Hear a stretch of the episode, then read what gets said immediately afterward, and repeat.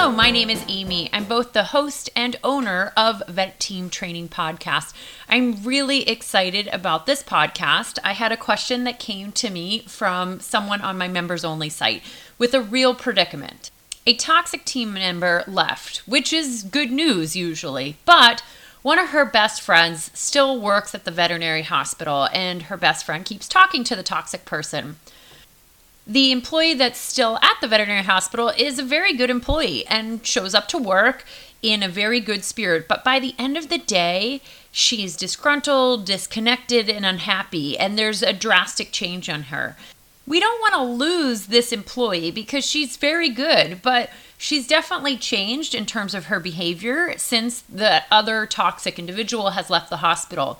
Large in part le- having the toxic individual leave has been a very good thing. But unfortunately, this one employee just is really struggling with that. So, what do we do? We can't walk up to the good employee and say, Listen, I know you're still good friends with her, but I really need you to stop talking to her. That never goes over well.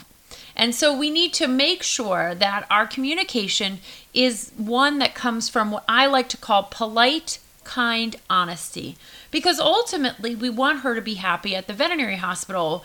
And she comes in relatively happy, but by the end of the day, she's kind of a bit cranky and unfortunately is kind of bringing everybody down. How do we have that conversation?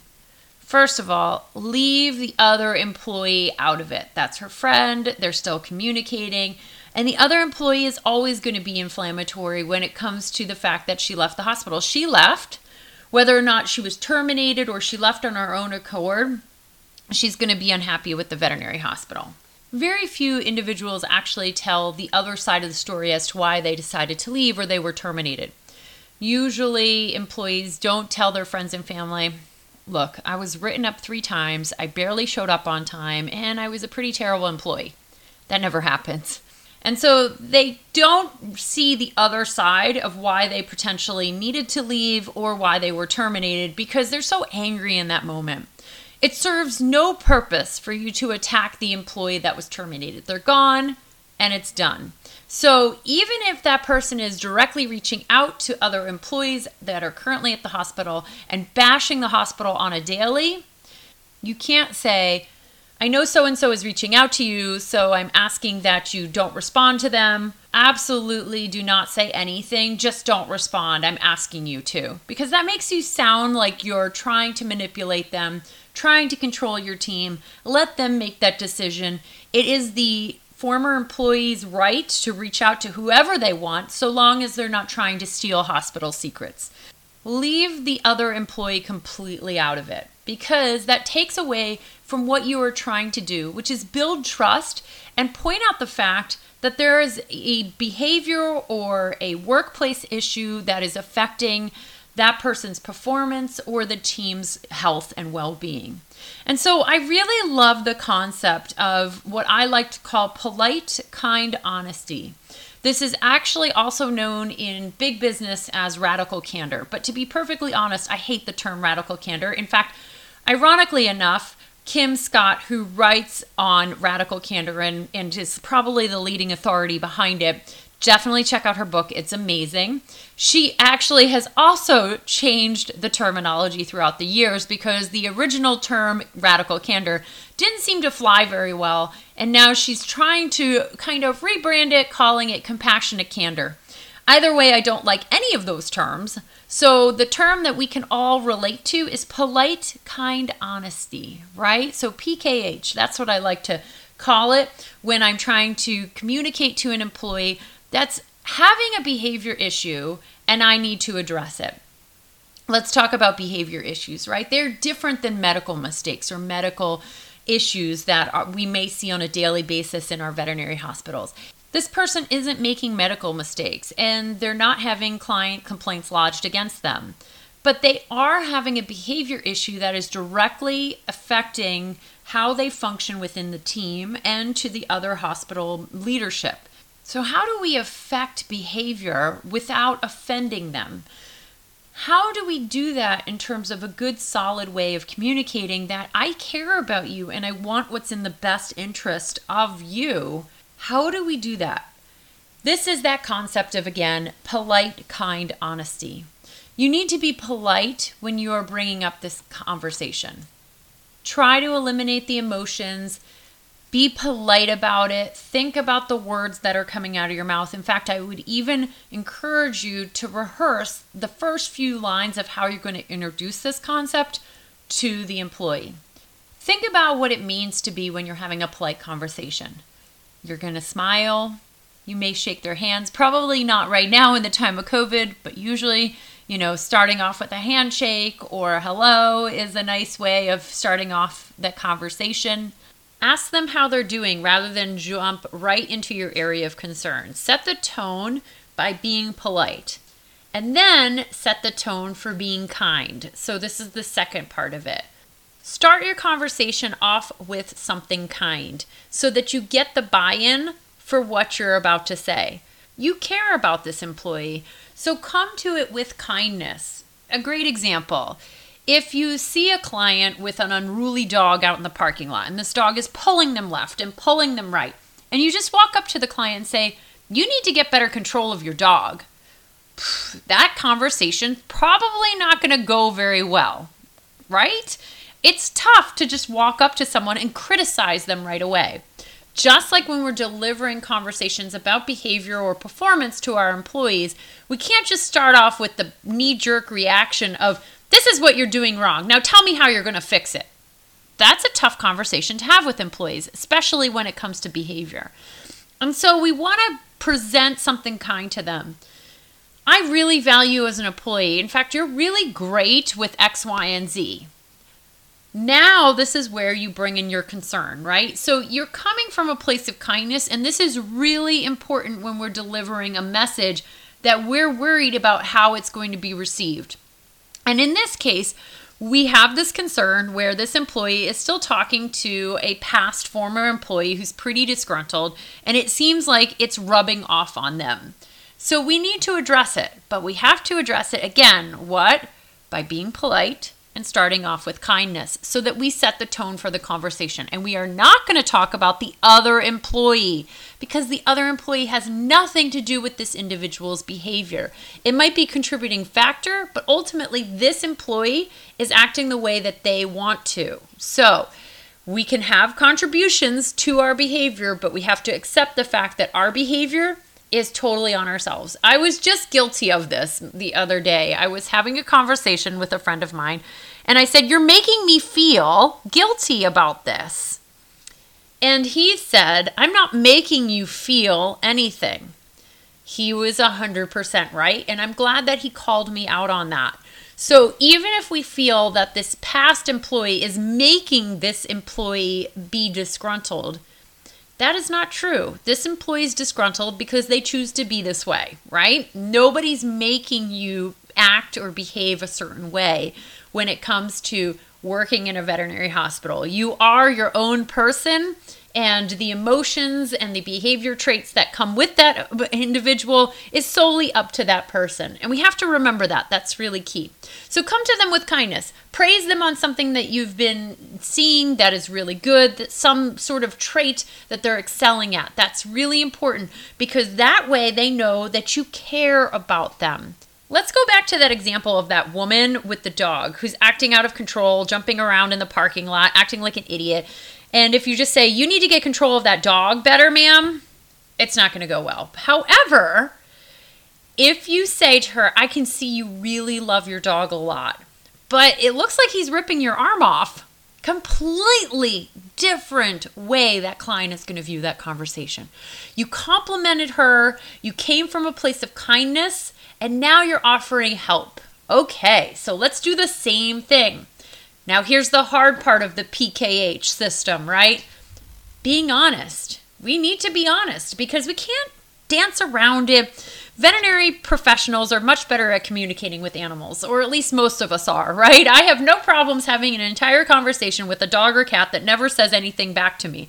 I will tell them about what I'm eating. I'm going to tell them how amazing they are. I'm going to have an entire conversation about my day with my pets. But when it comes to actually having a conversation with people, it can be a lot harder.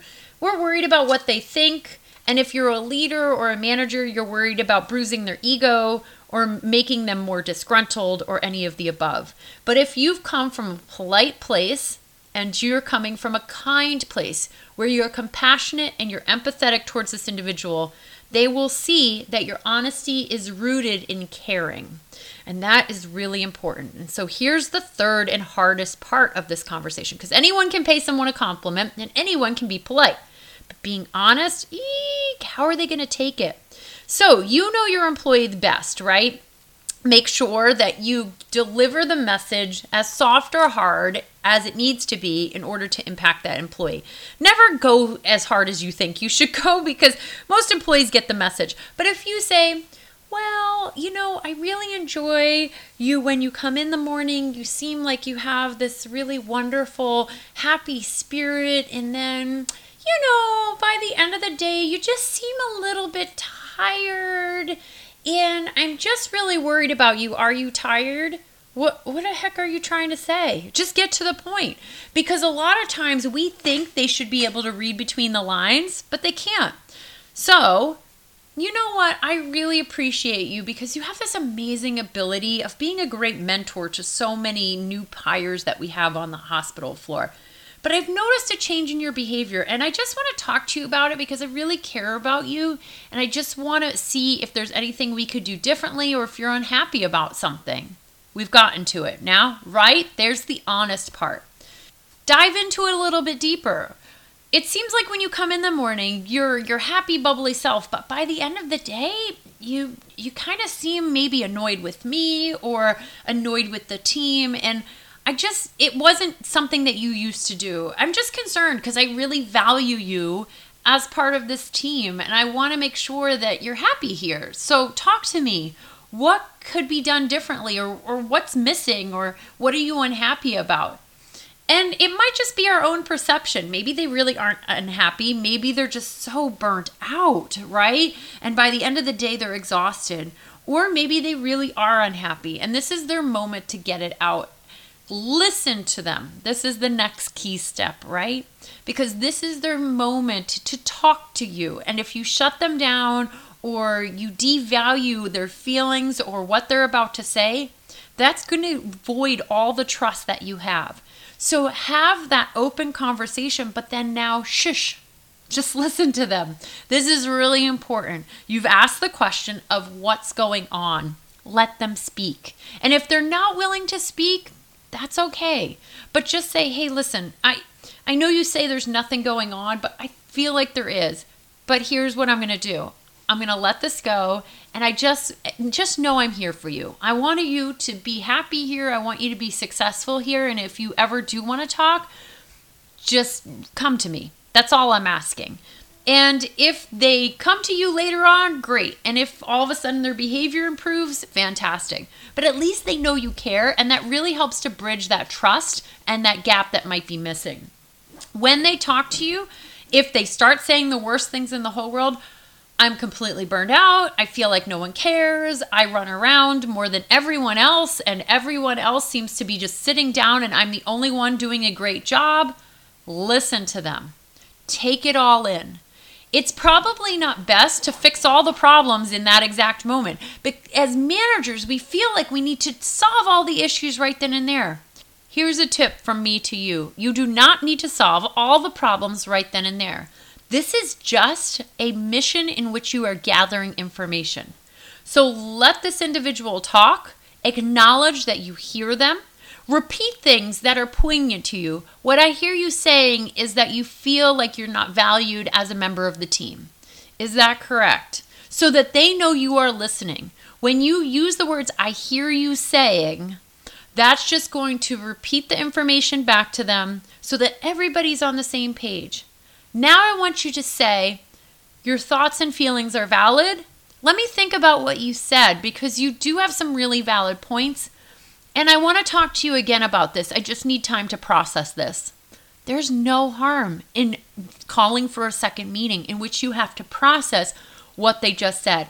Some of it may be hurtful to you. Maybe they do have an issue with you personally. They might see, say some really terrible things like, I don't feel like you care about me. You seem to care about everybody else, but you treat me as if I'm the the plague of the hospital and I want to know what's going on. Validate what they just said by saying, What I hear you saying is that you feel like I don't care about you. Yeah, that's exactly what I'm saying. It's like you don't care at all. I'm wondering why I'm even here. Thank you so much for bringing this up to me. It's a lot to process. I just need a little bit of time to think about it, but I want to come up with some solutions for you. So just give me a little bit to process what you said, and I want to have another meeting if that's okay with you. That means that you care. You don't have to solve all the problems right then and there. But if they cite issues that they are seeing in the hospital or within the team or even yourself, you need to come back to them with some solutions. And so maybe if it's a personality issue between the two of you and they actually bring that to light, which kudos to them because that takes a lot of trust and a lot of nerves to be able to do that and say things to your manager that they might be unhappy with, right? So if they do happen to mention that they feel like you are part of the issue, thank them for that. That's a really big thing. It's hard to stomach. Go home and think about it, but don't take it out on them. Now at your second meeting, come up with game plan. What you think could help solve some of these issues. And in the interim, ask them to do the same. Say, "You know, I heard you saying that you felt like the rest of the team wasn't cleaning." So, how about we come up with a cleaning list where every day someone's assigned to certain jobs or certain tasks so you're not the only person feeling like you're the only one cleaning? I heard what you're saying is that you feel like I don't care about you. I want to have more of these conversations, and actually, I guess I don't really know you that well. Can we go out to dinner or lunch just so that I get to know you a little bit better? But I also appreciate you coming to me with concerns about me and I want to improve upon that. So I need to figure out a way that we can figure out a better relationship together. Tough conversations around behavior issues are never easy. But if you take that polite, kind, and honest approach, it's going to go over a lot better than if you sit them down and say things like, I heard you've been gossiping a lot with our former employee. That's not going to go over very well. In fact, they're probably going to gossip even more. So I hope that this helps. There's never an easy solution. And ultimately, here's the big thing in all of this. Even if you come from a polite, kind, and honest point where you're trying to foster a better team member and you're trying to create better relationship of that individual within the team or between you and that individual, it is ultimately up to the individual to receive and recognize that you are coming from a place of caring. When we have employees that are so disgruntled and so unhappy, sometimes it doesn't matter all the polite, honest, and kind conversation that we have with them. They just don't give a flying beep anymore. And that's an entire different podcast on burnout and how we deal with that. But for now, when we're just dealing with a small behavior problem, this is a really good approach to bringing out that conversation in a productive manner that we can actually build off of from there. I hope that this helps. Check out all the other amazing blogs and podcasts on vetteamtraining.com. My name is Amy Newfield. Have a wonderful day and be a unicorn.